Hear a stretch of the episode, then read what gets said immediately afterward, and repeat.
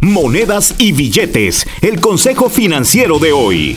En el 2017 se estima que niños de 4 a 14 años obtuvieron alrededor de 450 dólares al año entre lo que fueron regalos, los domingos que le dieron, pagos por trabajos de casa y demás. Un estudio de la Universidad de Cambridge en el 2013 concluyó que para la edad de 7 años una persona ya tiene formados los fundamentos financieros que va a utilizar en su vida. Así que hay que empezar a aprender sobre el dinero a temprana edad.